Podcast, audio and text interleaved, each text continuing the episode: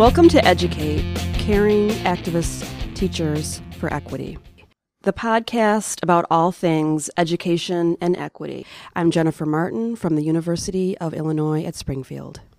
This is Season 3, Episode 2 Altercate. Wendy J. Murphy, JD, teaches sexual violence and law reform at New England Law Boston, where she also co directs the Women's and Children's Advocacy Project, WCAP, under the Center for Law and Social Responsibility. WCAP runs the Judicial Language Project, which entails students using sociolinguistic research to critique the language used in law and society to describe violence against women and children. WCAP also writes amicus briefs and engages in public interest litigation to advance the rights of women and children. In addition, WCAP runs the JD PhD project, which brings together a law student and a PhD student who work across disciplines to critique the methodological reliability of scientific research to either enhance or prevent its admissibility in legal proceedings, hence its impact on law, policy, and human behavior. On January 7, 2020, WCAP filed a federal lawsuit in the United States District Court for the District of Massachusetts to ensure validation of the Equal Rights Amendment, or ERA.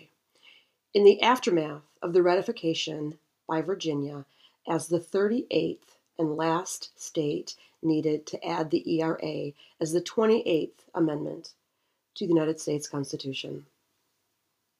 Wendy prosecuted child abuse and sex crimes cases for several years, during which time she observed systematic discrimination and injustices against victimized women and children, which, in 1992, led her to form the first legal organization in the nation to provide pro bono legal services to victims of violence involved in the criminal justice system.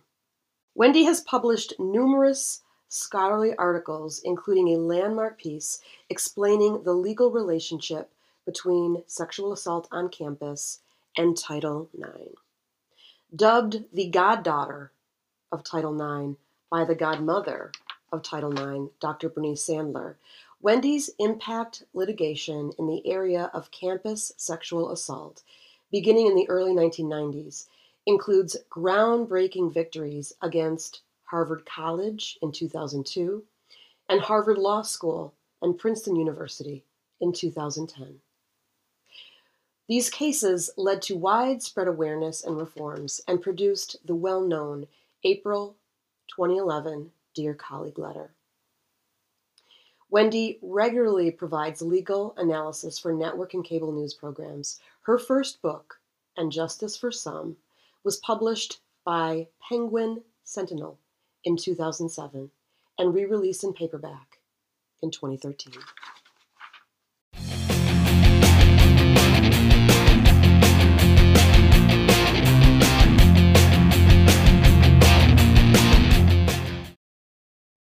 So here so here's exactly how it worked uh, and this it's a little complicated so bear with me but um,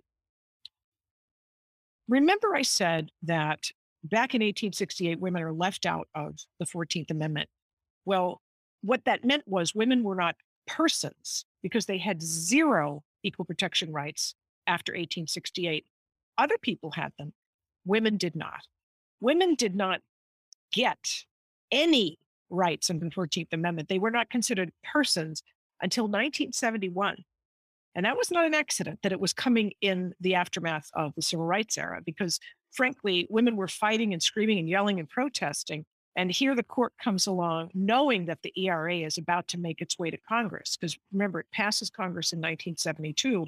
Well, the Supreme Court in 1971 decides in the case called Reed versus Reed that women are persons so we they give us status as human beings in 1971. I, you know, I was alive then. I just still, and I still can't get my head around the idea that I wasn't a person under the 14th Amendment. uh, ever. But we get we become persons in 1971. But but in that case, Reed versus Reed, which by the way, the court decided in part to take the wind out of women's sails as they were fighting for the ERA. Because the one argument women were not one, but among the many arguments women were making was uh, we have to have the ERA because we're not even persons under the 14th Amendment. Well, lo and behold, the you know Supreme Court comes along and poof, we're persons.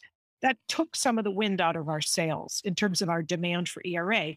Uh, people could reasonably say, and lawmakers who were perhaps on the fence about supporting the ERA could say, well, you don't really need it anymore because they gave you personhood in Reed versus Reed in 1971.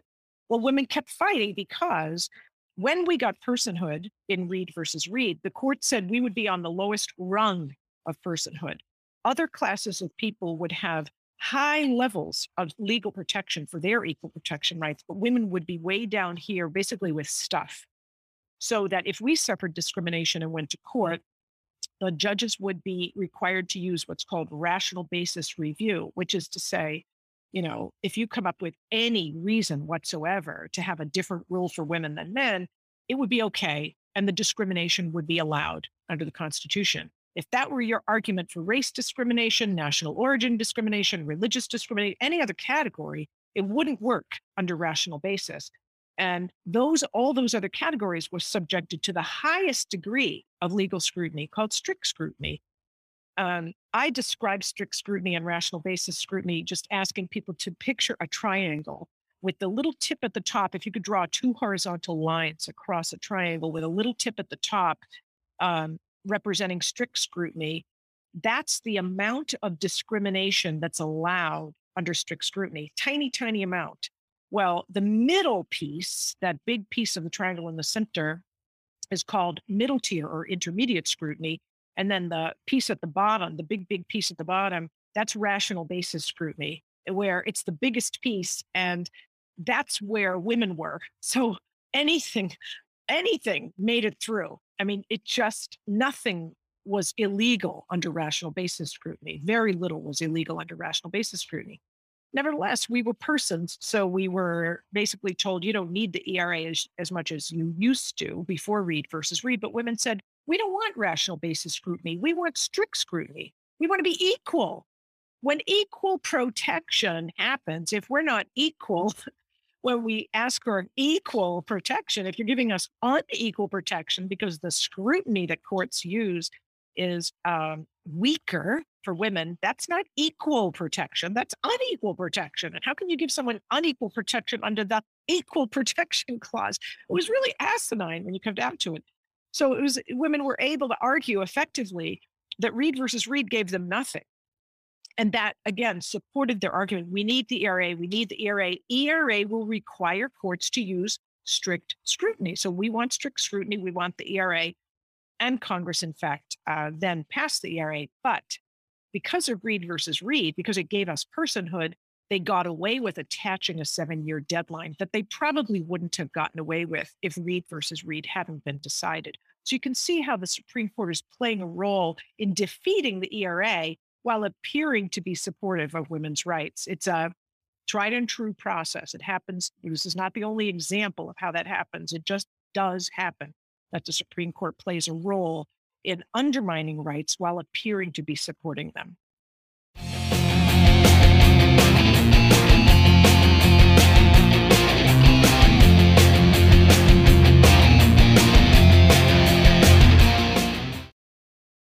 Two cases come along that absolutely kill any hope of the ERA making it to 38 states before the deadline expires. One is Roe versus Wade, and I'll explain that in a second. And the other is called Frontiero versus Richardson. They were decided within months of each other. Roe versus Wade was really harmful to the ERA, though many would say good for women. And, you know, there are things that are good about it. I, I don't actually think it was as much of a victory as it could have been, um, which we'll talk about another time.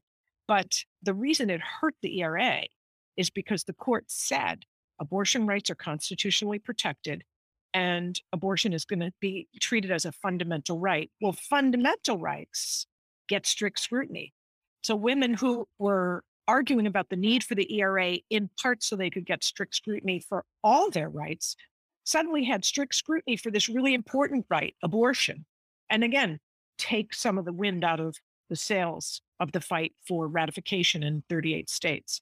Um, what I mean by that is once Roe versus Wade was decided, states that were anti ERA or on the fence about ERA, but were facing these enormous um, uh, pressures politically to do right by women, they were able to say with a straight face, well, you know, we don't really have to ratify the ERA because uh, you got Roe versus Wade. You, the Supreme Court gave you what the ERA would give you, so we don't have to give it to you. They would use that to their advantage as an excuse to not ratify. And the second case that came down again in 1973, so in the very early stages of trying to get to 38 states, uh, Frontiero versus Richardson was a case where the United States Supreme Court said it was a plurality opinion, which is to say it wasn't a majority ruling, but it was a plurality, which is important because that's to be respected by all the other courts. Um, women will now have strict scrutiny under the 14th Amendment. So women were like, wow, we just got strict scrutiny. We don't need the ERA anymore because that is the thing the ERA gives to women in terms of giving them fully equal rights. Remember, we became persons in 71. Now in 73, they're saying you're fully equal. Strict scrutiny gets you the equalist of equal rights. You have fully equal protection now because you are on par with all the other classes race, national origin, and so forth.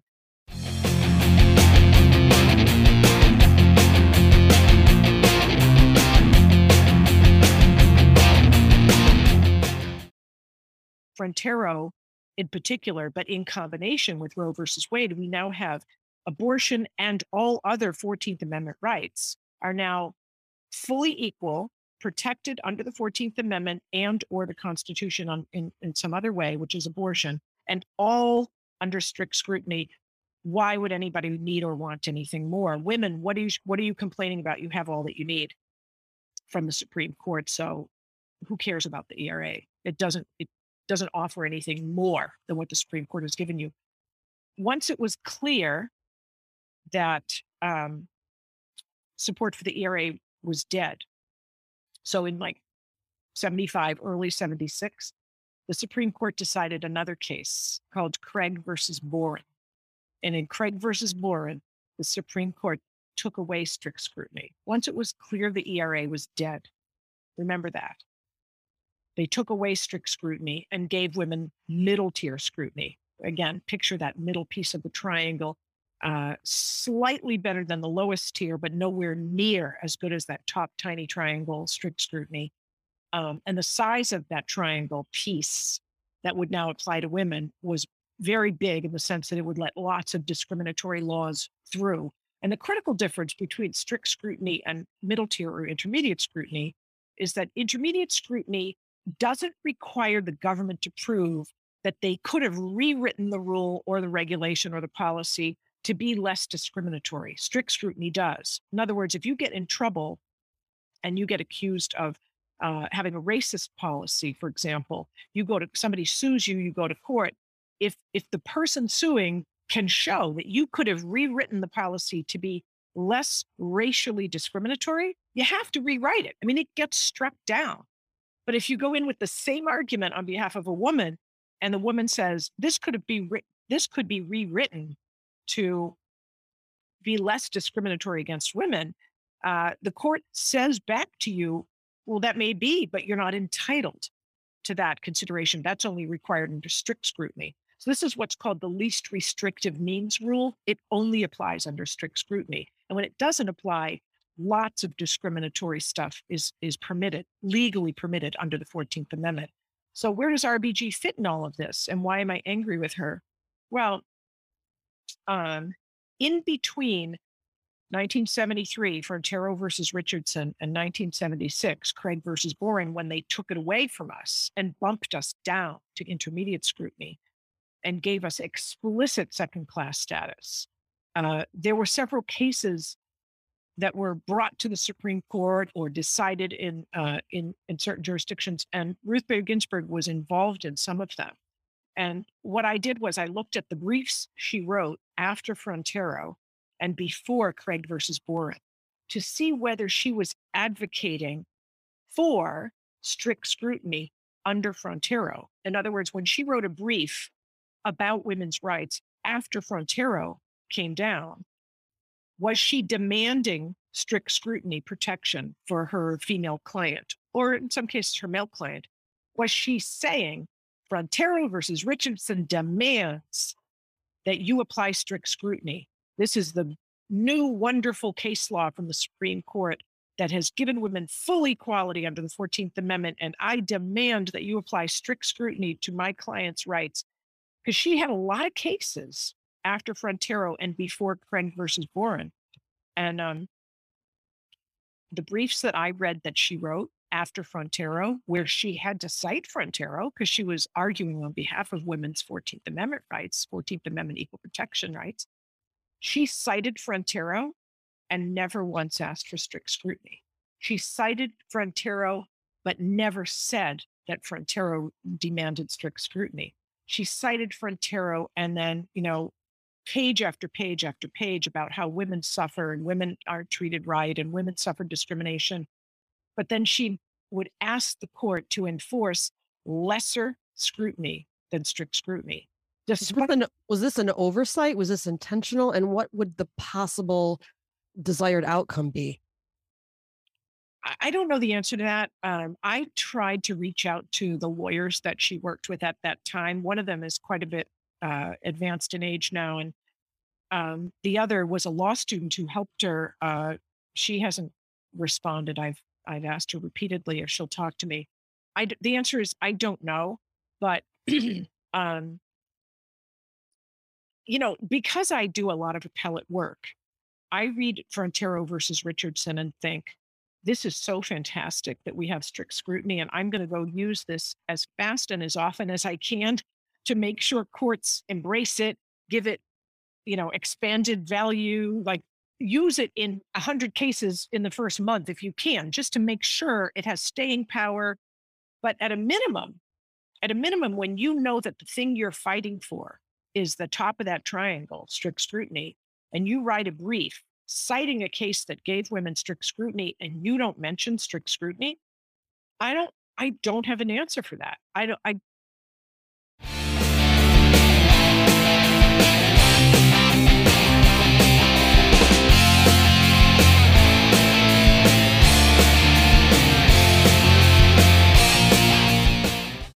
So Frontiero versus Richardson involved a challenge to a military regulation that presumed a woman would be more needy and, and therefore be presumptively entitled to a, an extra housing allowance because she would be dependent on a man.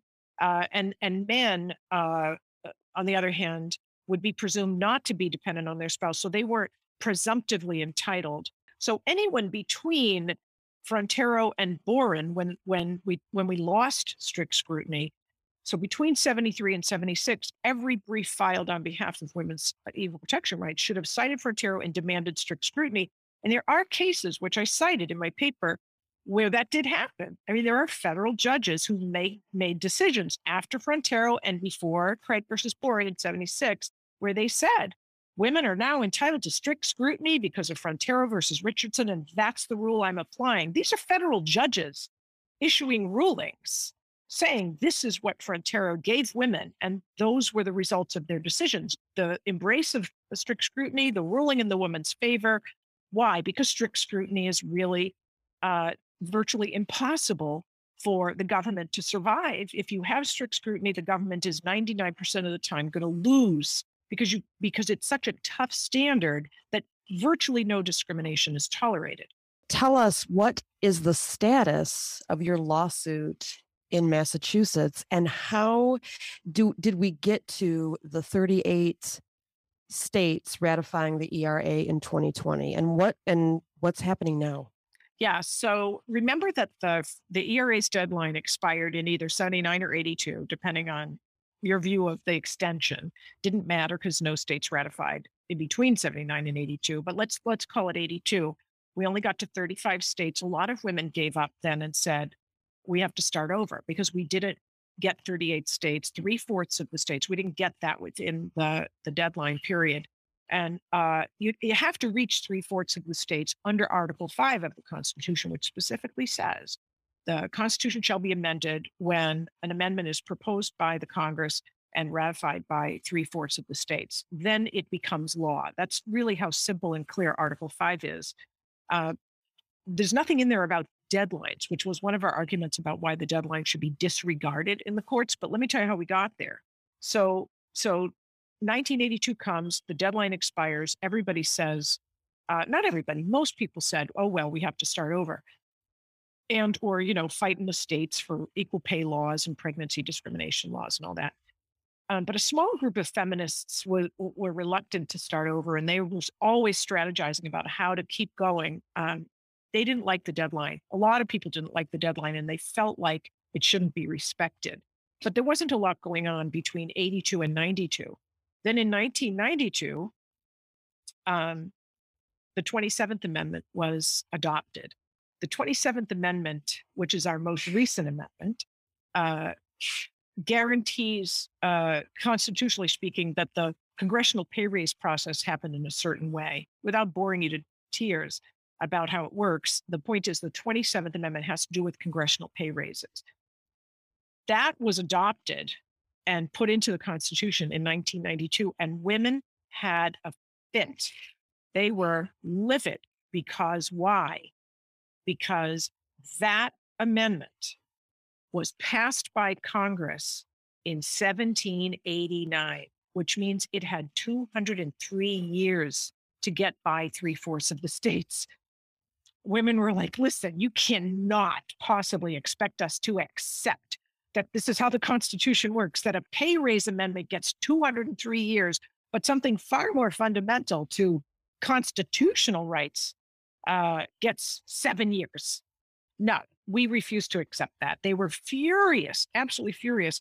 Um, and they felt like the 27th Amendment being given 203 years to ratify uh, would give us a good argument in the courts that the deadline was not valid. The seven year or 10 year deadline of the ERA was not valid. So they started fighting back with, with what was then known as a three state strategy. And they gathered around the country with different groups and said, let's push this three state strategy, meaning let's go get those other three states. And once they're ratified, um, you know, we'll, we'll have the ERA. Let's just do it.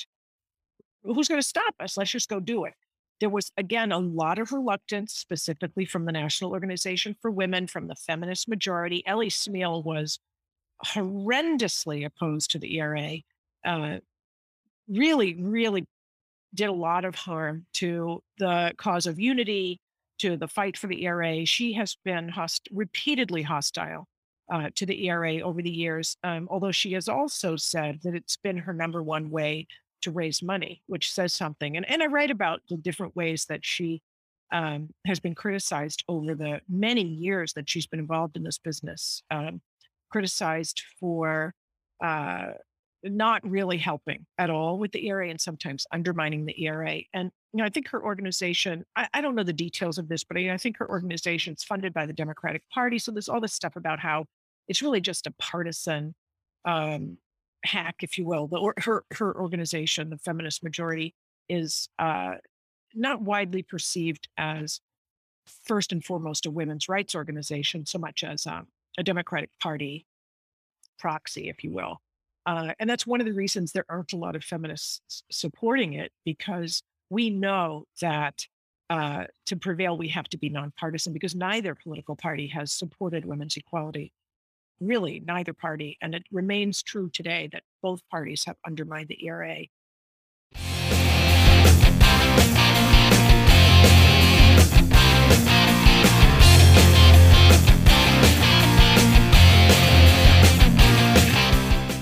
but nothing really came together until 2012. In 2012, the United States archivist, who's basically our librarian, his name is David. Oh, um, Wendy, before you go on with that, for, yeah. for, novice listeners, can you just give us a little bit of background on that position, what it entails? The archivist? Yes. Yeah. The U.S. archivist, his name, his current, his name currently is David Ferriero. He's been in there for uh, decades now. He was there back in 2012. His job as the US archivist is sort of the nation's librarian. His job is to literally manage all the papers that pertain to how our government works and things that we do, pass laws, you know, all the all the acts of Congress, everything that our government does, uh, he puts it's a national government. Uh, he, as our librarian, is responsible for organizing it, putting it in files, uh, making it uh, accessible to the public, and so forth. So really, he's our librarian. I mean, that is really what Ferriero was trained in too. He's trained as a librarian. And he was asked in 2012 by Representative Carolyn Maloney uh, what would his position be in terms of putting the ERA in the Constitution, which again would be his job because he's the archivist. Literally, when Congress votes for a new law or a new amendment becomes part of the Constitution, his job is to put it in there physically, just put it in there.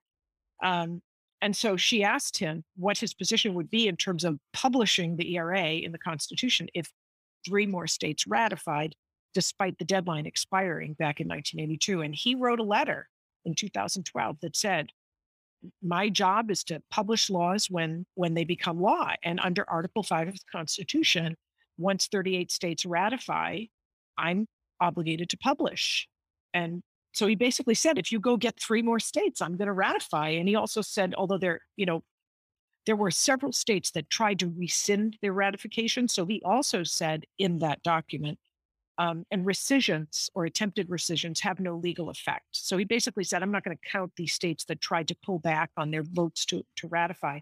So this really got women going. And between 2012 and 2020, they fought like hell in several states to get those three more states. They were first successful in 2017 in Nevada. The following year in, in Illinois, uh, they won ratification. And then the last state was Virginia in 2020. When Virginia ratified, we fully expected David Ferriero, the archivist, to publish the ERA in the Constitution. And um, he, he refused.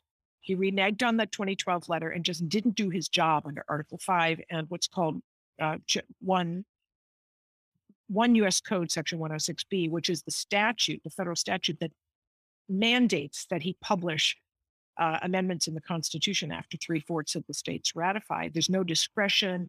It's a mandatory obligation.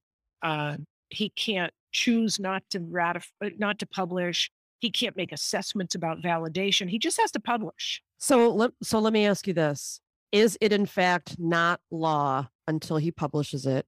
Why is he why is he reneging on the 2012 letter and what can be done about this? Well, so this is exactly uh, what I was preparing for years before 2020 when Virginia finally became the 38th state. I was preparing um, my lawsuit because I knew we were going to have to sue. I didn't know who I was going to have to sue, but I knew that this was not going to be accepted without a challenge because the deadline really was um, eh, you know, an, an, interesting and important issue to resolve, and the courts would probably have to resolve it. So I wanted to be proactive about it. I was planning my lawsuit, and I was kind of going around the country, do, giving my slides and explaining to people what my strategy would be once we reached 38 states.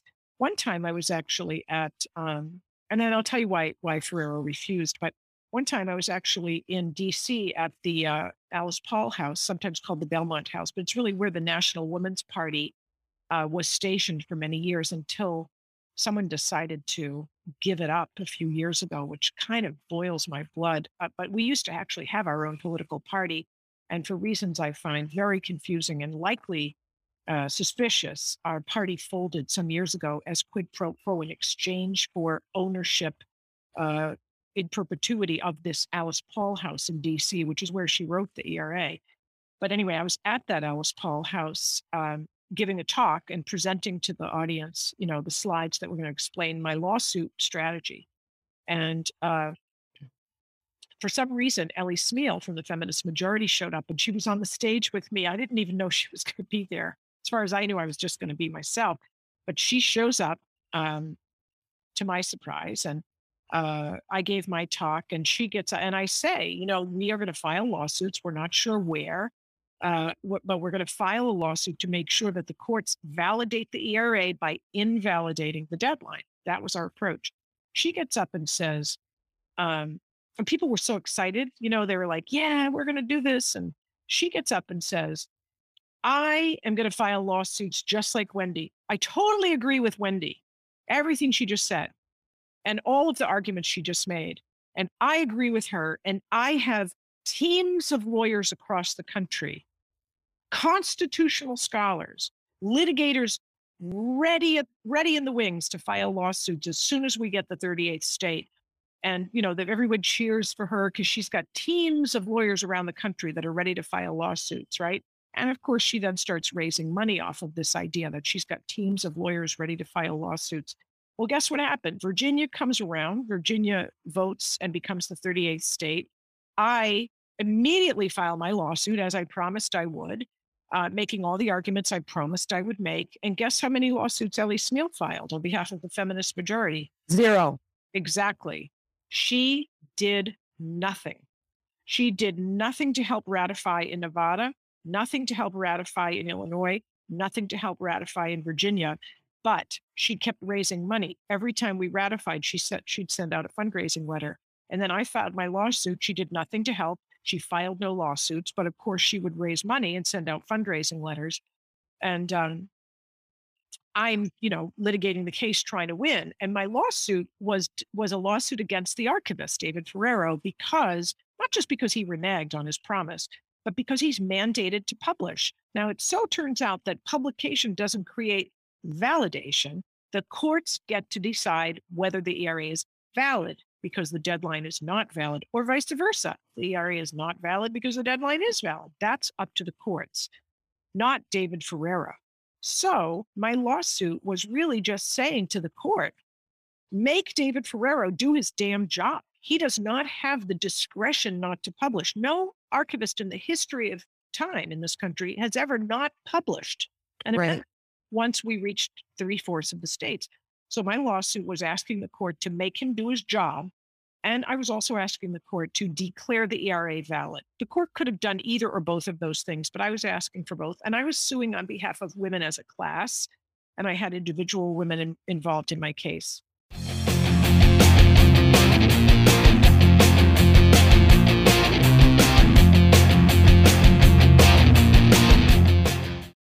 When are you writing your autobiography and do you want my help? I'm I'm serious. But anyway, tell us what happened with the law. Yeah. So what? So so the short story is uh, the very short version of what could be a super long story is I filed my lawsuit, and pretty soon after I filed my lawsuit, the three states that ratified um, last, the last three, Virginia, Illinois, and Nevada, they filed their a separate lawsuit in D.C. federal court. So we had both cases going and we all made the same arguments. The deadline is not valid, therefore the ERA is valid, and please make the archivist do his damn job and publish. Because even though publication doesn't create validation, it's not nothing. It's not nothing. If he had published, it would have signaled to the states because it would have gone out to everybody around the country. Like the ERA, the Constitution has changed. Here it is, your new Constitution. And uh, that would have signaled the states to begin examining their laws for sex discriminatory provisions and fixing them. That's what that does. Publication causes the states to begin the repair work. That's why the ERA doesn't take effect until two years after the last state ratifies. It gives the states and the national government two years to fix their laws. Because at the end of the two year period, they can be sued for discrimination, but they get that two year delay. Well, guess what? January 27th, 2022 is, that's this week, is the two year anniversary of the ERA um, becoming ratified, in my opinion. I have goosebumps. Right. So, but here's the bad part. Uh oh. I mean, there's a bad part, good part here, right? Uh, we, our case went forward. The DC case went forward by the last three states that that sued, and we both lost on standing grounds, which is to say, the courts ducked answering the question. They just, for me, they said women don't have standing to fight about this issue. Of course, my answer back was if women don't have standing, who the hell does? You got to be kidding. And I had lots of really good arguments about why, of course, we had standing. But standing is a political doctrine, and courts that want to give you standing will give you standing. If they don't, they don't. You know, it's a squishy. squishy. Wendy, tell us, tell, give us a, uh, a so our case got dismissed. Definition of standing. Oh, standing means that you have a, a recognizable legal interest in the controversy.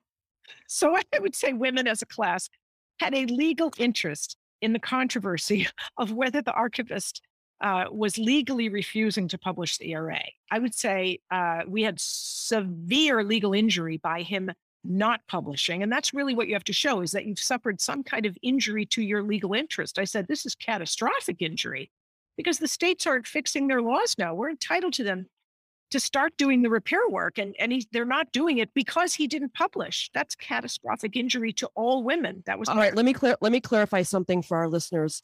So when the ERA passes which gives women constitutional protection that means then the states have to go and rewrite any discriminatory laws. Is that accurate? laws regulations policies yes all of it. And the and the national government too. Federal laws are covered too they all have to be examined, repaired, and so forth. And it also means that courts have to begin enforcing laws better.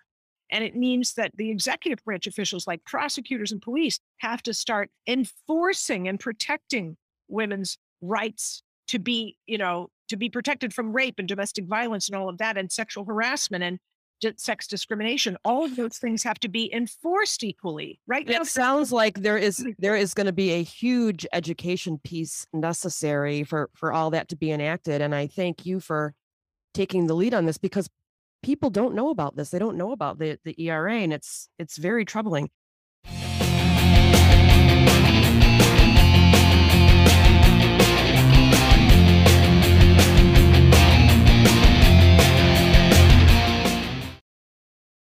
what um, else can be done about this archivist and what is your prediction as to what will happen regarding the ERA well so again we lost on standing. The dc case was also dismissed on standing. The court said the states didn't have uh, standing to complain uh, about the archivist not doing his job.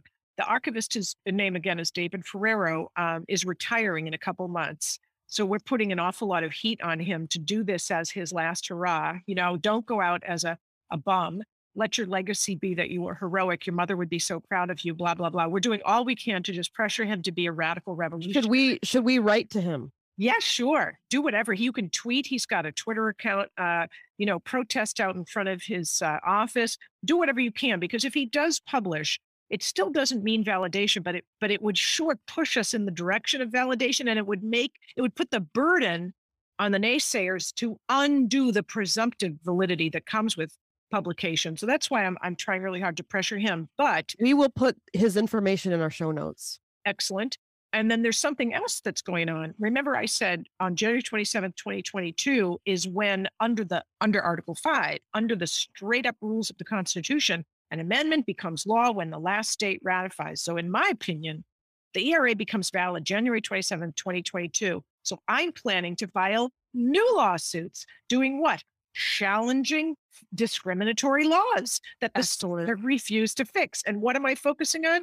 Hate crime laws. So important that your listeners Excellent. understand this. Hate crime laws in this country often exclude women from protection, even though women suffer the most hate crimes by far, which is to say they are victimized by violence because of who they are, because they are female.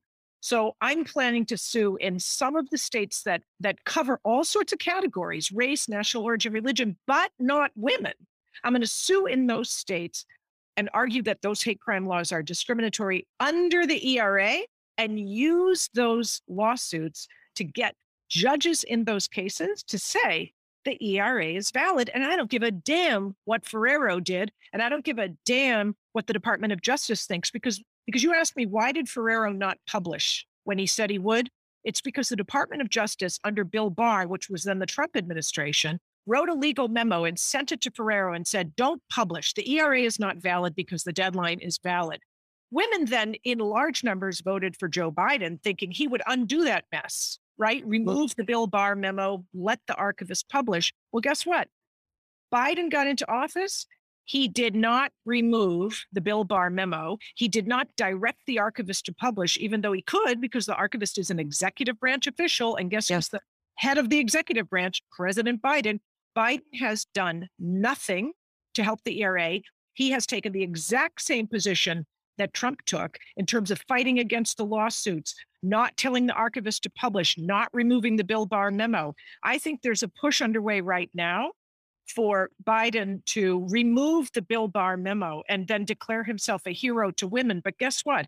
Removing the Bill Barr memo doesn't get us publication, doesn't get us validation. All it does is get Joe Biden a few pats on the back and maybe helps the Democrats in November. I'm not okay with that. I'm not interested in helping the Democrats win in November. I'm interested in helping save women's lives. Five women a day are killed by men in this country. That's almost double the number from 30 years ago. Guess why they're being killed? Because they don't have equal protection, full equal protection of the laws that are supposed to protect them from being killed by men.